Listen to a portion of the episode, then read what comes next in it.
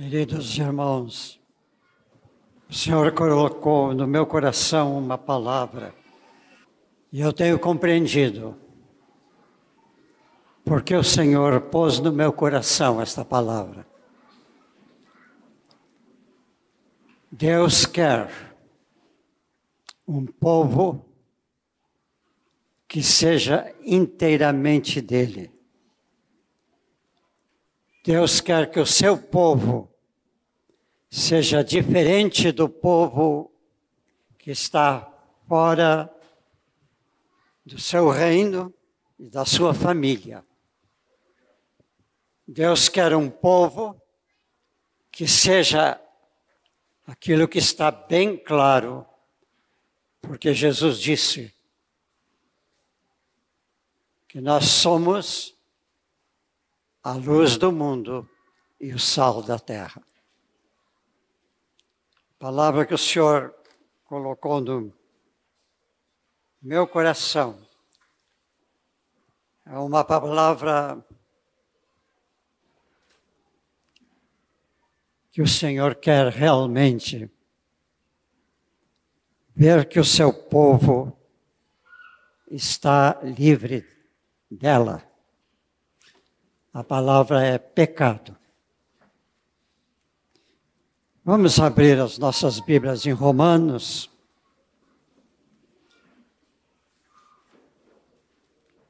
Esse nos parece um, um texto bem pesado.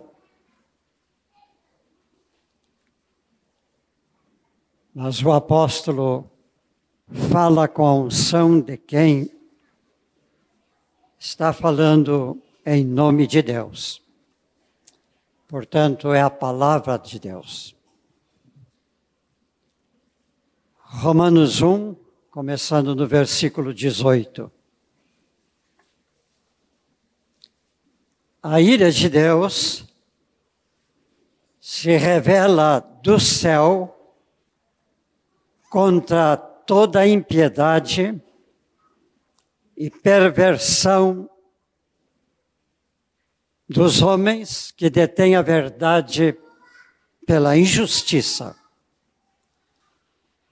Porquanto que Deus, o que de Deus se pode conhecer, é manifesto entre eles, porque Deus lhe manifestou. Porque os atributos invisíveis de Deus, assim o seu eterno poder, como a sua própria divindade, claramente se reconhecem desde o princípio do mundo, sendo percebido por meio das coisas que foram criadas. Tais homens são, por isto, indesculpáveis. Porquanto, tendo conhecido de Deus, não o glorificaram como Deus, nem lhe deram graças, antes se tornaram nulos em seus próprios raciocínios, obscurecendo-lhes o coração insensato inculcando-se por sábios, tornaram-se loucos e mudaram a glória de Deus incorruptível em semelhança da imagem do homem corruptível, bem como de aves, quadrúpedes e répteis. Por isso Deus entregou tais homens à imundícia, pela concupiscência de seus próprios corações para desonrarem o seu corpo entre si. Pois eles mudaram a vontade de Deus em mentira, pelas concupiscências do seu próprio coração, para desonrarem o seu corpo entre si. Não vou ler os outros versículos. mas eles estão aí para serem lidos. Queridos irmãos, um dia na glória dele nos céus, Deus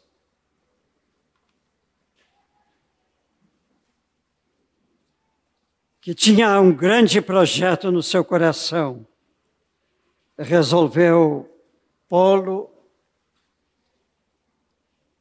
em realização. E o primeiro versículo da Bíblia traz isto que estava no coração de Deus. No princípio, criou Deus os céus e a terra e a terra estava sem forma e vazia. Deus tinha esse projeto em seu coração de transformar a terra que era inteiramente inútil, porque era sem forma e vazia, em um belo espaço onde viveriam indivíduos que ele criaria para serem conformes à imagem do seu filho. E o propósito de Deus é que a criatura humana que ele iria criar teria algo dele. E o protótipo deste homem seria o seu filho Jesus. É interessante que o filho de Deus, Jesus, não só seria um modelo para os seus seres humanos que Deus planejava criar, como ele foi o direto colaborador de Deus na efetivação deste plano. O prólogo do Evangelho de João enfatiza com uma firmeza que o apóstolo tinha, dizendo: no princípio era o Verbo, o Verbo estava com Deus o Verbo era Deus. Todas as coisas foram feitas por intermédio dele. E com ele, nada do que foi feito se fez. Aqui está a declaração inspirada do apóstolo João sobre a colaboração do Filho de Deus com ele na obra da criação.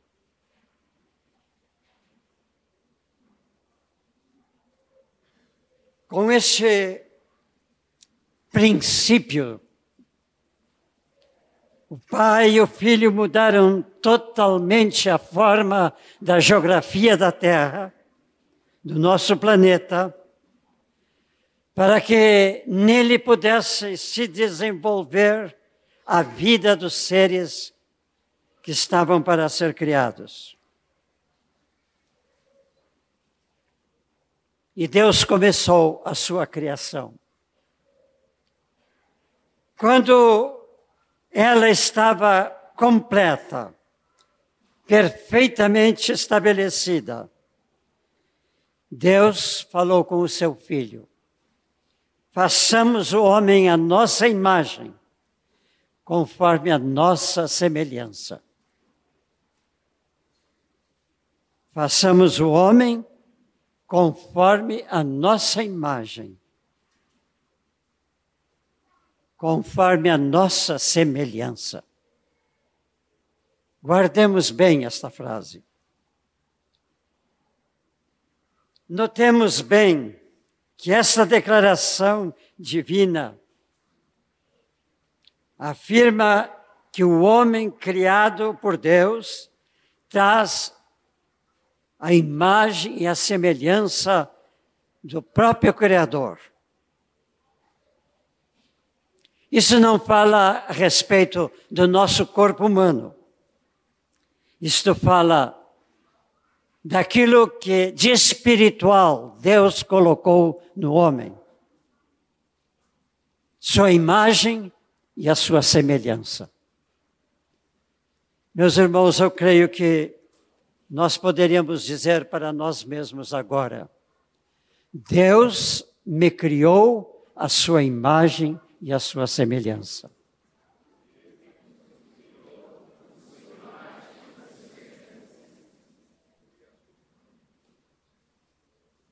grande propósito de Deus é que isto esteja vivo na nossa pessoa e no nosso viver de cada momento da nossa existência. Então Deus fez o que ele disse para o seu filho que deveriam fazer. Deus utilizou o pó da terra para fazer um homem. Depois retirou um pedaço deste homem para com ele fazer a sua auxiliadora idônea. Deus honrou as suas as duas criaturas, entregando para eles todo o domínio da terra. Sendo Deus perfeito, puro, santo, o homem e a mulher que saíram das mãos de Deus eram puros, possuíam perfeição, santidade. Quando Deus concluiu toda a edificação do mundo, do belo lugar que ele construiu para o homem e para aquelas primeira senhora viverem, Deus disse para si mesmo que tudo aquilo que ele fizera, eis que era muito bom. A aprovação de Deus sobre tudo atesta que, naquele momento, não havia nenhuma poluição física, moral e espiritual neste mundo criado por ele e naquele casal que ele formou.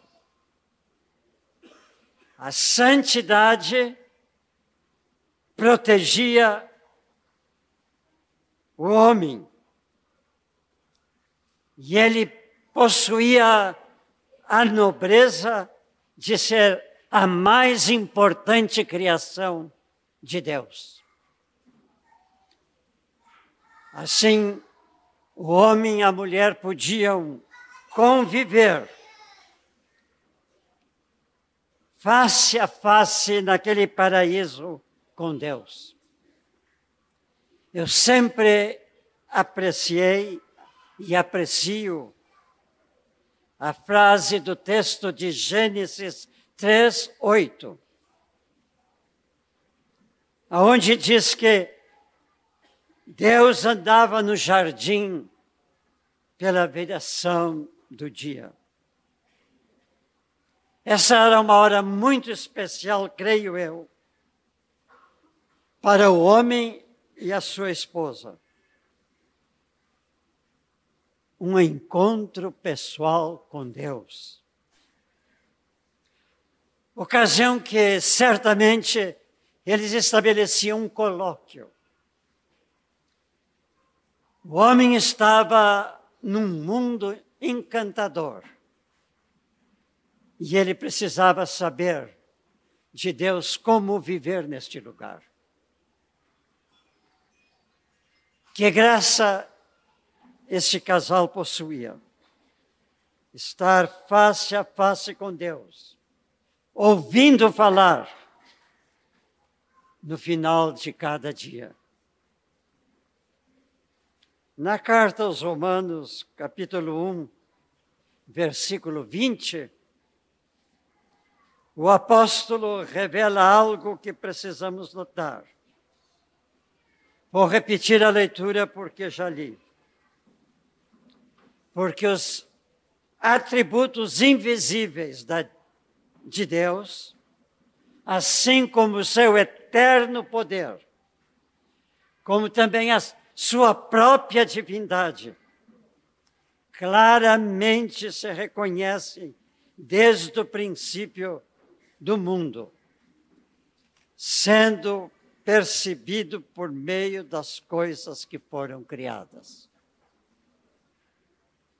Este versículo está dizendo que os atributos invisíveis de Deus, o seu eterno poder, como a sua própria divindade, são percebidos pelas coisas que foram criadas. Firmemente eu creio que entre as coisas criadas está o homem.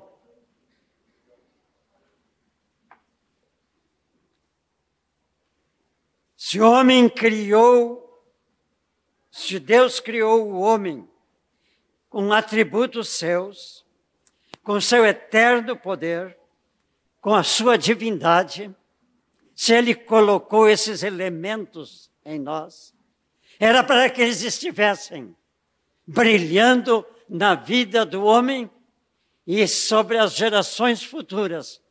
Porque Deus disse a Adão e Eva: crescei e multiplicai-vos e enchei a terra. Pena que Adão e Eva cumpriram este mandamento de Deus, mas não preservaram na vida deles e nas gerações futuras os atributos de Deus que estavam neles. Ah, meus irmãos, quando o Filho de Deus, Jesus Cristo, veio ao mundo, naquela cruz, ele acordou para que todos os que fossem remidos tivessem esta beleza de Deus dentro de si. Depois de, dos encontros com Deus e o homem, Deus deu uma recomendação ao homem. Ele disse: Este jardim tão belo que eu fiz, plantei muitas e muitas árvores. Elas estão aí. Fiz elas nascerem. Mas eu recomendo a vocês: existem duas árvores especiais.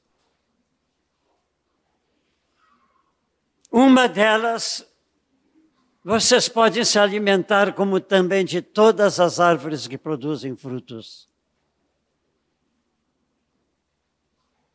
Esta é a árvore do bem. A árvore da vida. Depois disse Deus: da árvore do conhecimento do bem e do mal não comereis, porque no dia em que dela comeres, certamente morrerás. Não está na palavra, mas eu creio isto,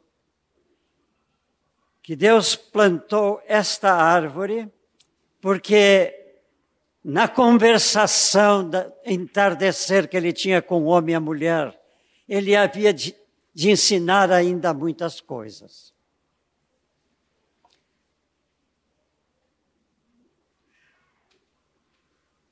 Deus colocou o homem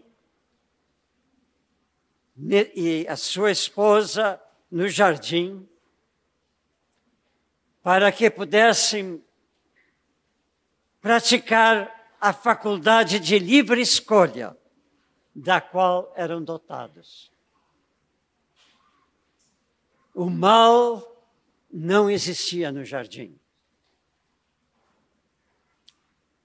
O bem regia soberano sobre tudo que Deus criara.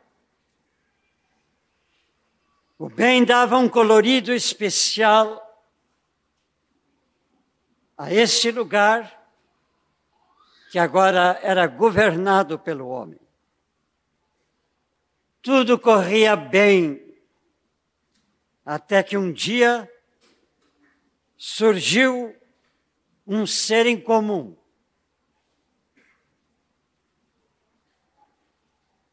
Diferente de tudo mais. E ele se dirigiu à mulher e estabeleceu com ela um diálogo que teve um início com uma pergunta: Não comereis do fruto do jardim? Gênesis 3, 1. E após ver uma declaração mentirosa, olha, porque Deus sabe que no dia em que comerdes, se vos abrirão os olhos, e como Deus sereis conhecidos, sereis conhecedores do bem e do mal. Gênesis 3, 5. Esta indagação e esta afirmação do maligno. Obrigado, irmão despertou a curiosidade no coração da mulher. E ela começou a desejar saber o que era o bem e o que era o mal. Meus irmãos, a curiosidade é a mãe de inúmeros pecados. Lembre bem, a curiosidade é a mãe de muitos pecados. Pais, cuidem seus filhos diante da televisão, porque a curiosidade está nessas crianças. O, te, o, o tentador disse uma verdade depois. Se comerdes deste fruto, se abrirão os vossos olhos. Foi então que os olhos do casal se abriram para conhecerem o mal que eles tiveram cometido na desobediência a Deus. E eles caíram em si. E só tiveram um caminho, um caminho como muitos de nós fazem isto. Me incluo nisto também. Nós fazemos isto. Quando fazemos o mal, queremos nos esconder, queremos desaparecer, queremos que ninguém saiba. Mas o Deus dos céus, foi dito aqui que Ele é onipresente, mas Ele é onisciente também. Nada podemos esconder de Deus. Comer do fruto proibido era uma desconsideração às determinações de Deus. Assim, o mal foi introduzido no mundo e se tornou nele crônico. Tão crônico que ele está ah, hoje. E de uma maneira muito e muito mais elevada do que lá naquele princípio. Desobedecer a Deus é o maior de todos os males. Desobedecer a Deus é o maior de todos os males. Palavra pede para ser lida, porque está aqui aquilo que Deus quer que nós façamos. Se lemos a palavra e não procuramos cumpri-la, nós estamos desobedecendo a Deus.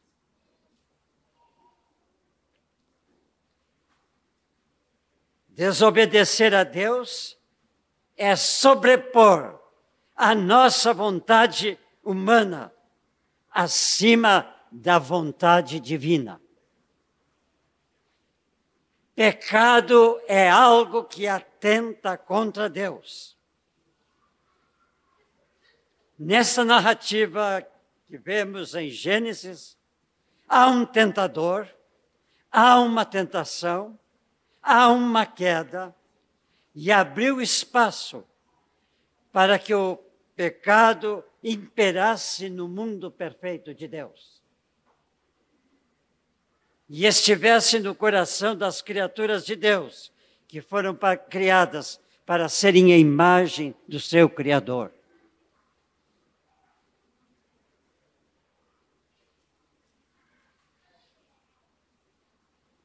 Trágico dessa história que o pecado não só manchou, não só maculou o homem e a mulher, mas também todos os que deles descendem. E nisto nós também estamos. Nós, pela palavra de Deus, cremos o homem foi criado por Deus. Para nós cristãos não há nada dessa doutrina mundana, terrível, terrena, pecaminosa, que é o contrário da criação por Deus.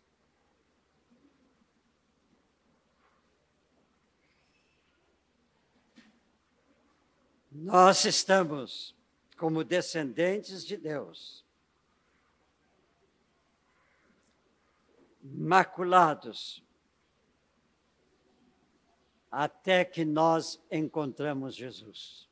Estávamos maculados até que encontramos Jesus. Paulo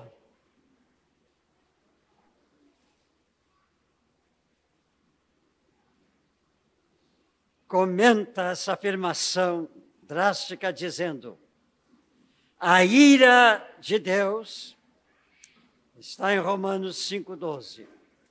A ira de Deus se revela do céu contra toda a impiedade e perversão dos homens que detêm a verdade pela injustiça. A ira de Deus se revela do céu contra toda impiedade e perversão dos homens que detêm a verdade pela injustiça. E também ele diz, Romanos 5, 12, portanto, assim, como por um só homem entrou o pecado no mundo, e pelo pecado a morte, assim também a morte todos os homens, porque todos pecaram. E ainda ele diz: pois todos pecaram e carecem da glória de Deus. Com isto, a queda de Adão tornou-se universal. Romanos 3,10 recorda o Salmo 14,3, que se expressa dessa forma: Não há justo nenhum sequer. Esta é a sentença de Deus vendo a terra dos homens. Agora, Agora, o que é o pecado? Em primeiro lugar, diremos que ele é um conceito especificamente religioso, pois o conhecimento real do pecado só é definido para nós pelo Espírito Santo.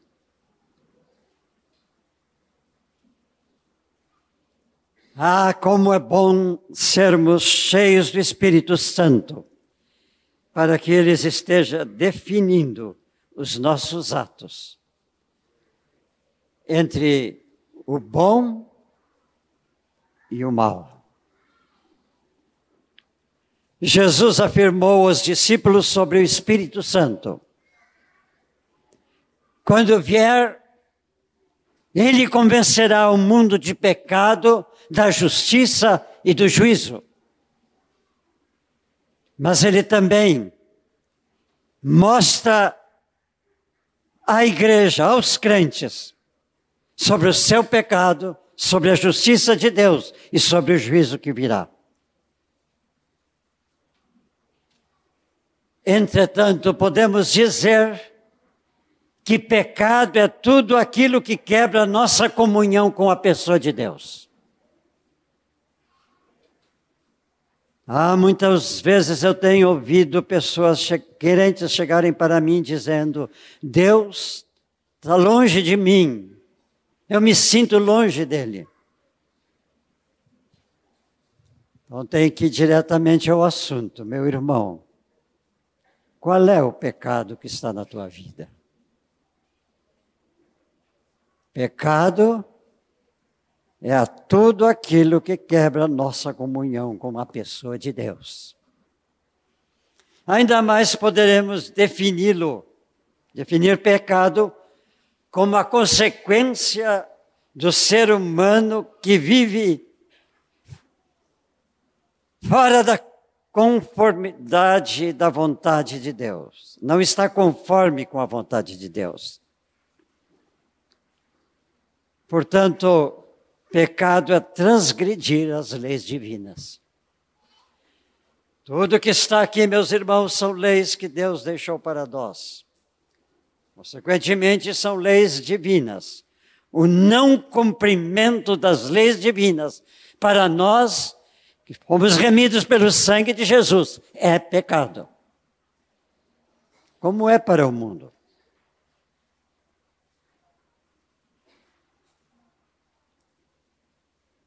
O mundo em geral detesta a palavra pecado. Ele até mesmo se pudesse anular essa palavra dos seus dicionários, já teria feito.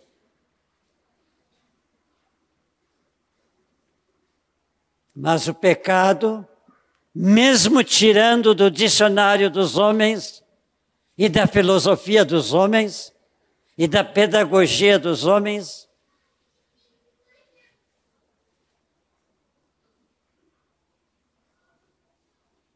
não tirou, o pecado não se apaga do coração humano. Ele está lá inculcado. E o caminho não é a sabedoria do mundo, mas é a sabedoria de Deus que ele revelou a nós. Lembro-me que anos atrás, quando eu era ainda pastor lá na Wesley, direção do colégio me pediu para, uma vez por semana, dirigir na capela do colégio uma reunião para as alunas internas do colégio, isto era às seis horas da tarde.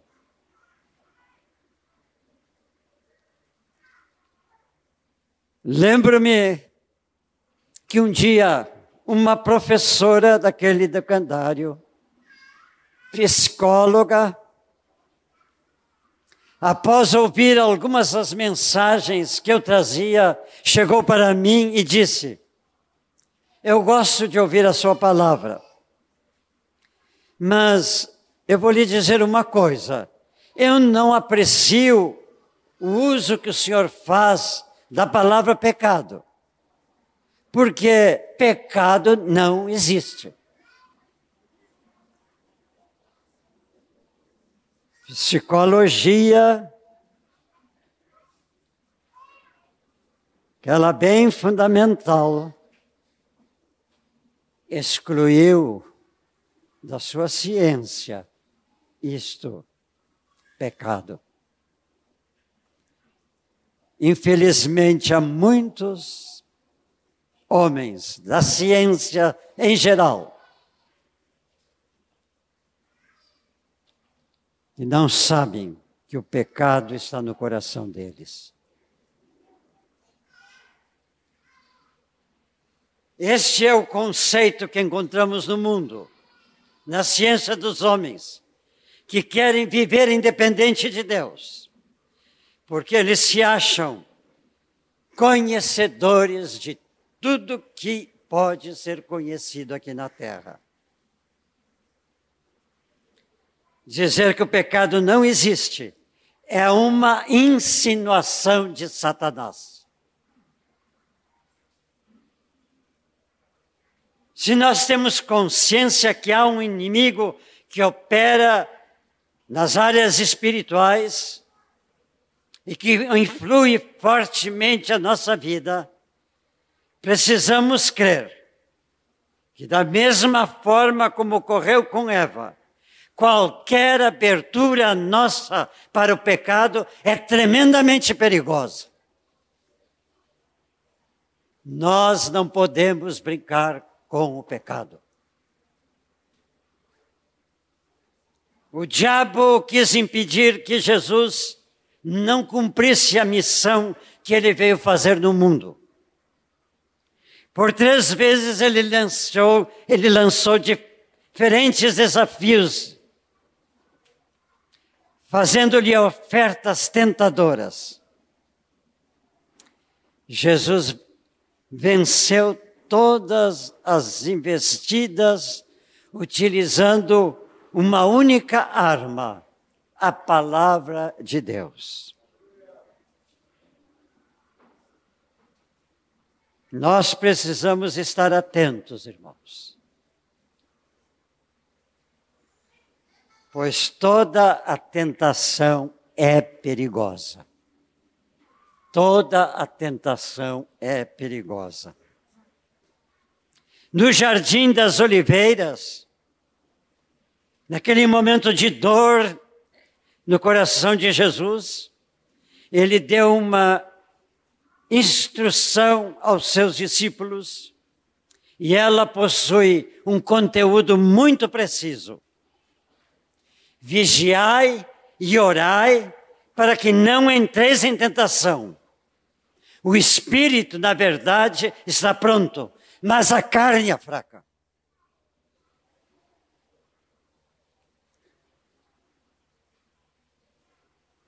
E eu creio que nós podemos dizer com Jesus: a nossa alma é fraca. Nosso espírito é forte, pode ser forte, mas a nossa alma, os nossos pensamentos, os nossos sentimentos, a nossa vontade são fracos. Eu diria que eles são de vidros. E quando nós vamos lidar com eles, temos que ter o cuidado como se nós tivéssemos um cristal. Pode ser quebrado.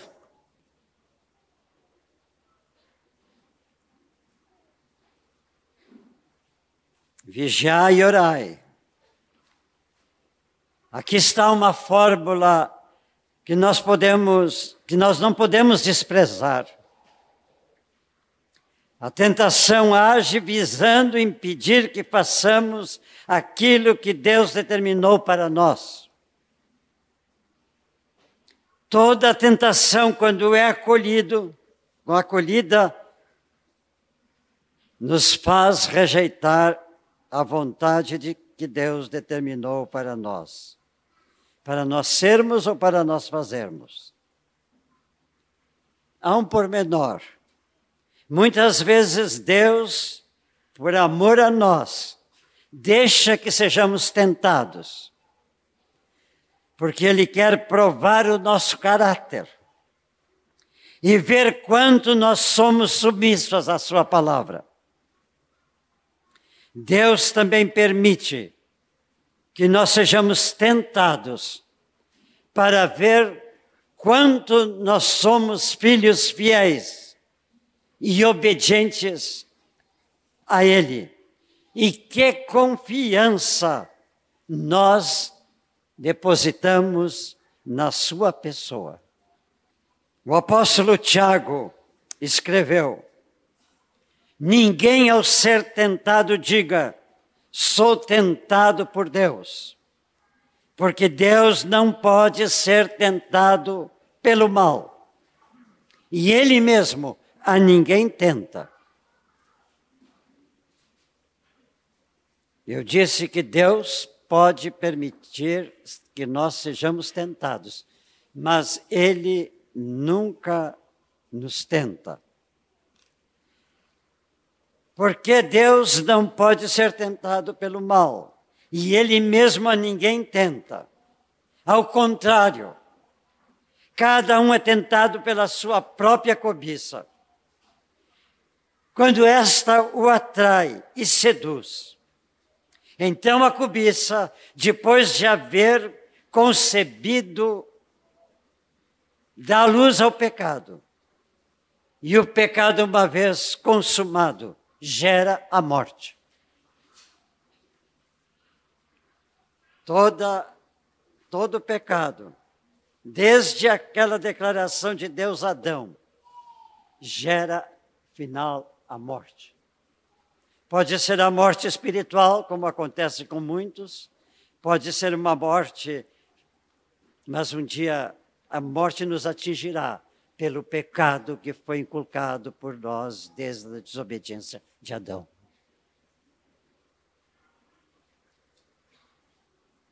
Pela graça de Deus, podemos ter vitórias sobre as tentações. Em uma determinada ocasião, Jesus ensinou seus discípulos a orarem. E ele incluiu um pedido: E não nos deixes cair em tentação, mas livrai-nos do mal. Jesus conhece perfeitamente a nossa natureza humana. E naquela oração ele pôs esse pedido para que Deus nos ajudasse a não cair em tentação. Meus irmãos, eu creio que este pedido nós devemos colocar na nossa lista de orações que nós fazemos cada dia. Ah, tenho que orar por isso, tenho que orar por aquilo, tenho que orar por aquilo. Senhor, não me deixes cair em tentação, livra-me do mal. É o recurso de Deus que nos dá para o pecado. O recurso é Ele, é Deus. Deus pode nos libertar. Deus pode tirar pecado da nossa vida. Deus pode nos dar força.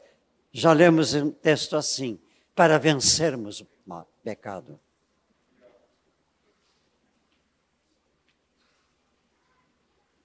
Meus irmãos, eu creio que muitos aqui conhecem um livro de Watmani, A Vida Cristã Normal.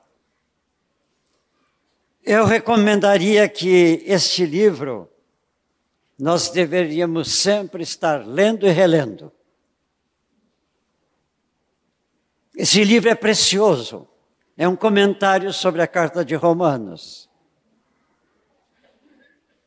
Ele ensina que na carta esta de Paulo aos Romanos, Paulo faz uma distinção entre pecado no singular e pecado no plural. Nos primeiros quatro capítulos e meio, de capítulo 1, versículo 1, até capítulo 5, até o versículo 11, nós encontramos em preeminência a palavra pecada. Pecado. Na primeira parte, ele usa a palavra pecados. Na segunda parte, 5.12, 5.11, 5.12 e diante, até 8.39, a mesma palavra é usada no singular, pecado. Porque esse autor realça isto? Porque usando a palavra no plural, Paulo traz, trata dos pecados que nós cometemos diante de Deus. E esses pecados são muitos.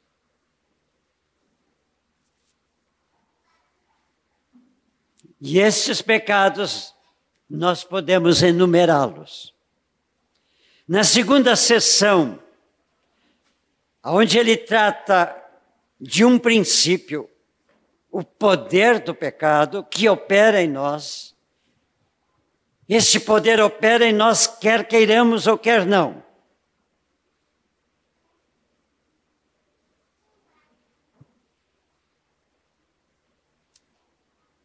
Ele está agindo na nossa vida de cada dia, procurando levar-nos a pecados. Sejam quais forem os pecados que cometemos, é sempre o princípio do pecado que nos leva a realizá-los. Esse princípio do poder do pecado que age sobre nós. Precisa também ser libertado.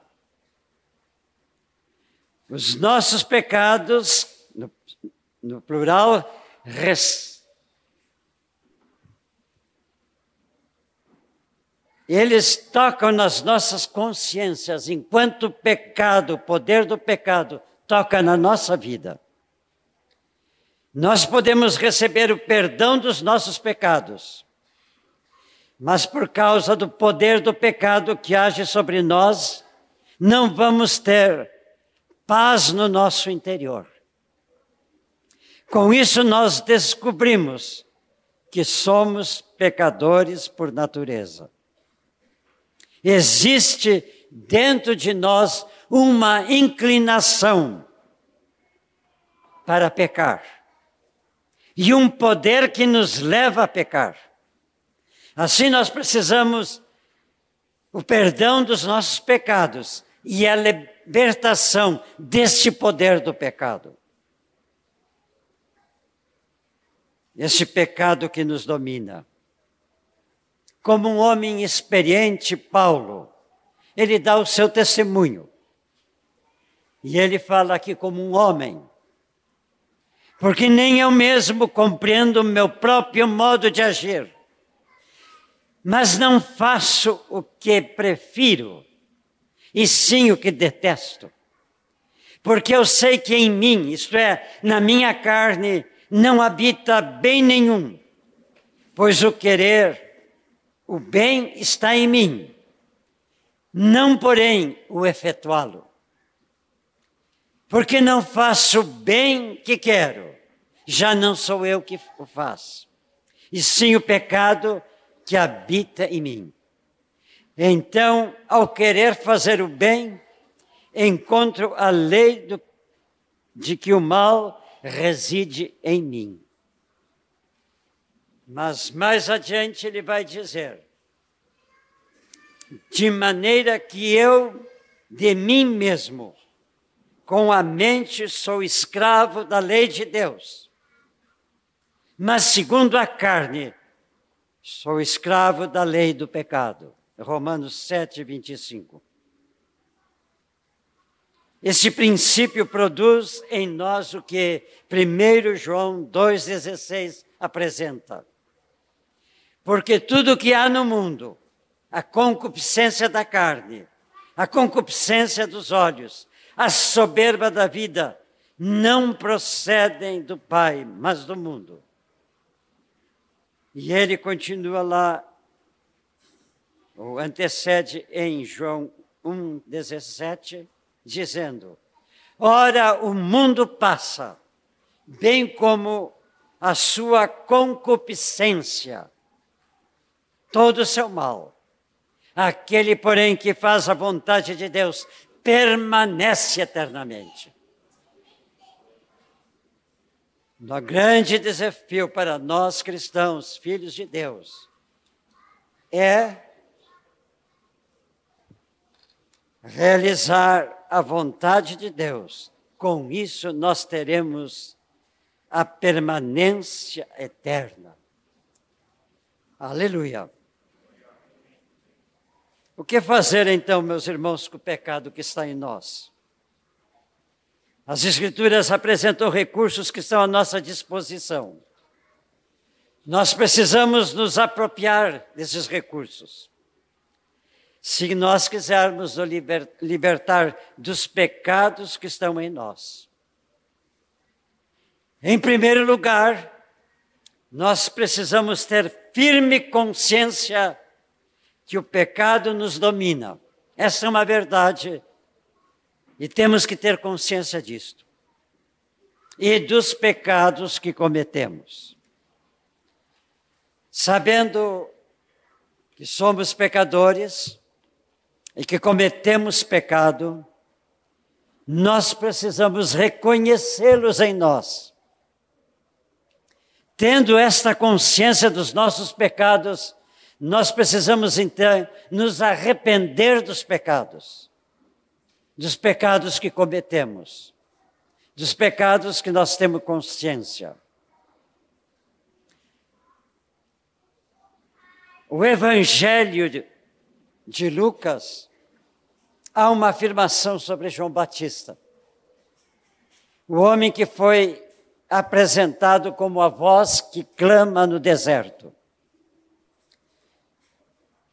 Será que João Batista, vindo hoje estaria pregando como uma voz que clama no deserto? Ele veio preparar o caminho para a chegada do Senhor. Mas ele possuía uma única mensagem: arrependei-vos para a remissão dos pecados. Essa mensagem nos diz uma coisa muito boa: que os nossos pecados podem ser redimidos. O arrependimento é o primeiro passo para a nossa libertação do mal que abrigamos em nós. Agora, meus irmãos, aquele que anunciou palavra de arrependimento, ele anunciava também que viria alguém, e esse alguém é Jesus. E Mateus 4,17 diz que Jesus, depois de ser batizado da tentação, aquele processo todo, daí em diante, passou Jesus a pregar e a dizer: arrependei-vos, porque está próximo o reino de Deus. Eu creio que a igreja hoje tem que reconhecer: arrependamos-nos, irmãos, porque está próximo a vinda do Senhor Jesus arrependamos-nos. Não deixamos ficar o nosso coração maculado. Se a Jesus vem, a hora não será precisada para ninguém. Ele vem repentinamente. Nós devemos estar com todo arrependimento feito diante de Deus, para que possamos ser tão leves que seremos levados aos céus, às alturas, para nos encontrar com o Senhor.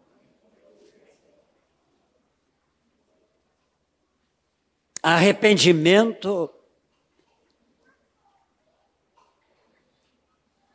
essa primeira pregação de Jesus. Arrependimento é o primeiro passo para a libertação do mal. Arrependimento é mudança radical de uma vida que está fora do propósito de Deus. Marcos 1,15 diz que Jesus, após a tentação do deserto, saiu por toda parte pregando o evangelho do reino. Qual é o evangelho do reino? Arrependei-vos e crede no evangelho. Arrependimento é o grande pedido de Deus para nós, é o grande pedido de Deus para a sua igreja, aquela igreja que Ele é fiel.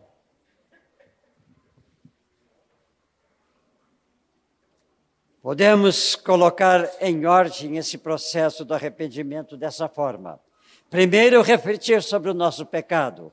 Após lamentá-lo, chorar por ele, então mudar de parecer, ou seja, reconhecer o pecado que está em nós, arrependendo-nos e convertendo-nos. Converter, biblicamente, essa palavra significa mudança de direção. Se temos um pecado e ele está nos levando nessa direção, eu tenho que mudar para outra direção, porque aqui está o perdão e a graça de Deus para mim.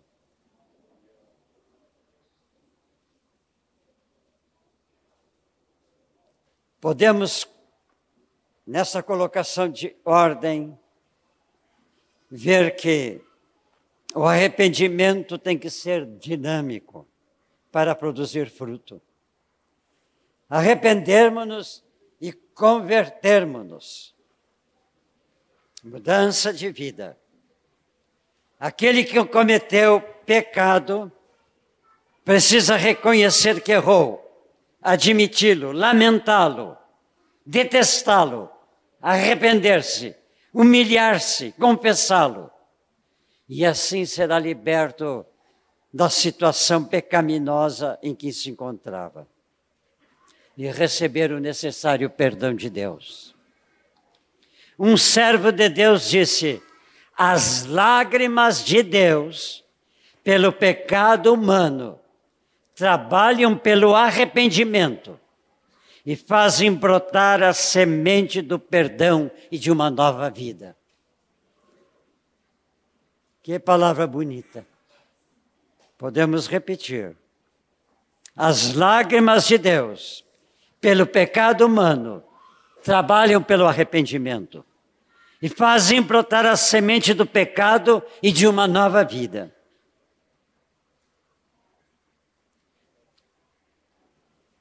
Meus irmãos, quero deixar aqui duas palavras que dão esperança e alegria aos que sabem que estão em pecado.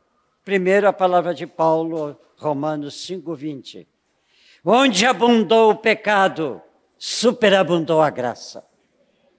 Ninguém pode dizer, eu pequei demais, eu tenho pecado demais, Deus não vai me perdoar. Onde abundou o pecado? E houve esta mudança de direção, abunda a graça de Deus. A palavra de Jesus em Lucas 15, 7 diz: Digo-vos assim, haverá maior alegria no céu por um pecador que se arrepende do que por 99 justos que não necessitam de arrependimento. Aleluia! Alegria no céu quando eu me arrependo. Aleluia no céu quando eu confesso o meu pecado. Aleluia no céu quando eu busco Deus para que Ele me perdoe. Aleluia no céu quando eu devo confessar esse pecado a um irmão que eu ofendi, que eu magoei. Alegria no céu quando há verdadeira mudança de direção.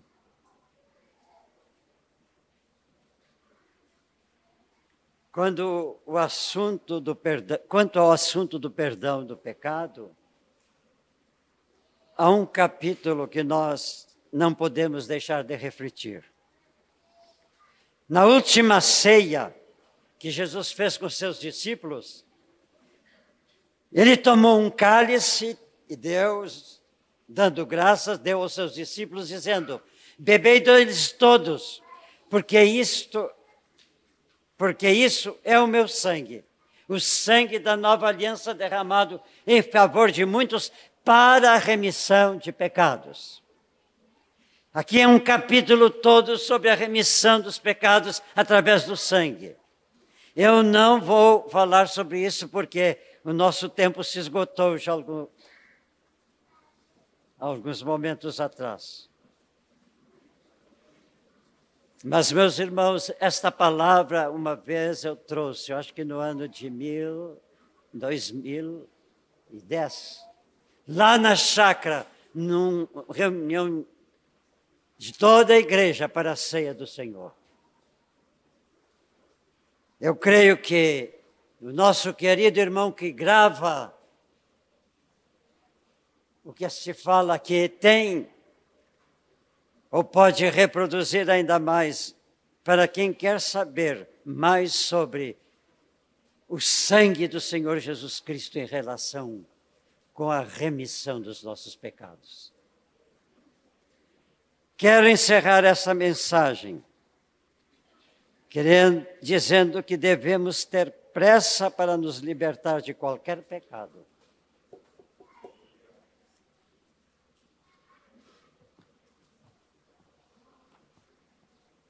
Meus irmãos e irmãs, Deus quer nos dar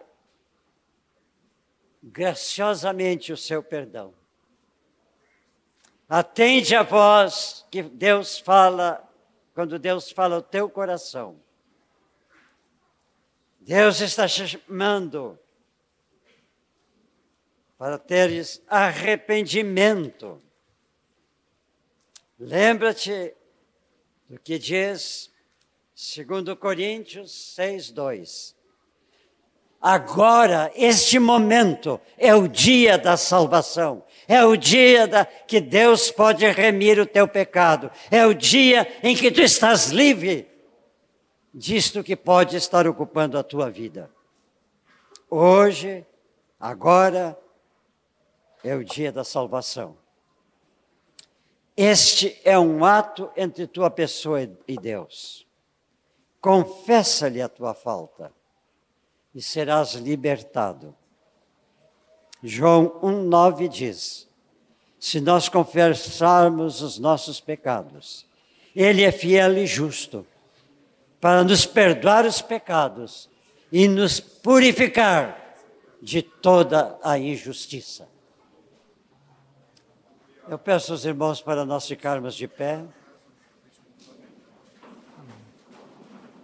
Nós vamos neste momento ouvir uma oração cantada.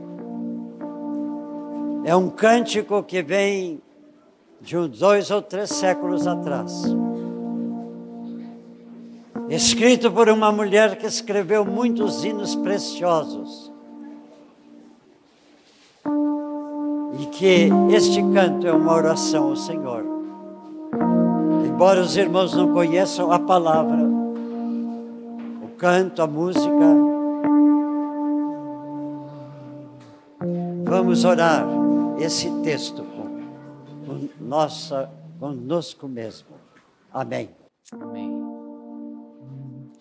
Oh Deus, tu me provaste aqui, não há segredo para ti, prevês para onde eu quero andar, conheces como vou falar.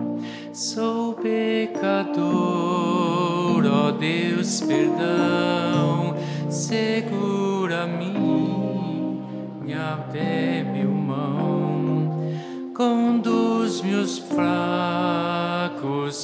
Senhor, e louvarei o benfeitor. Patente vivo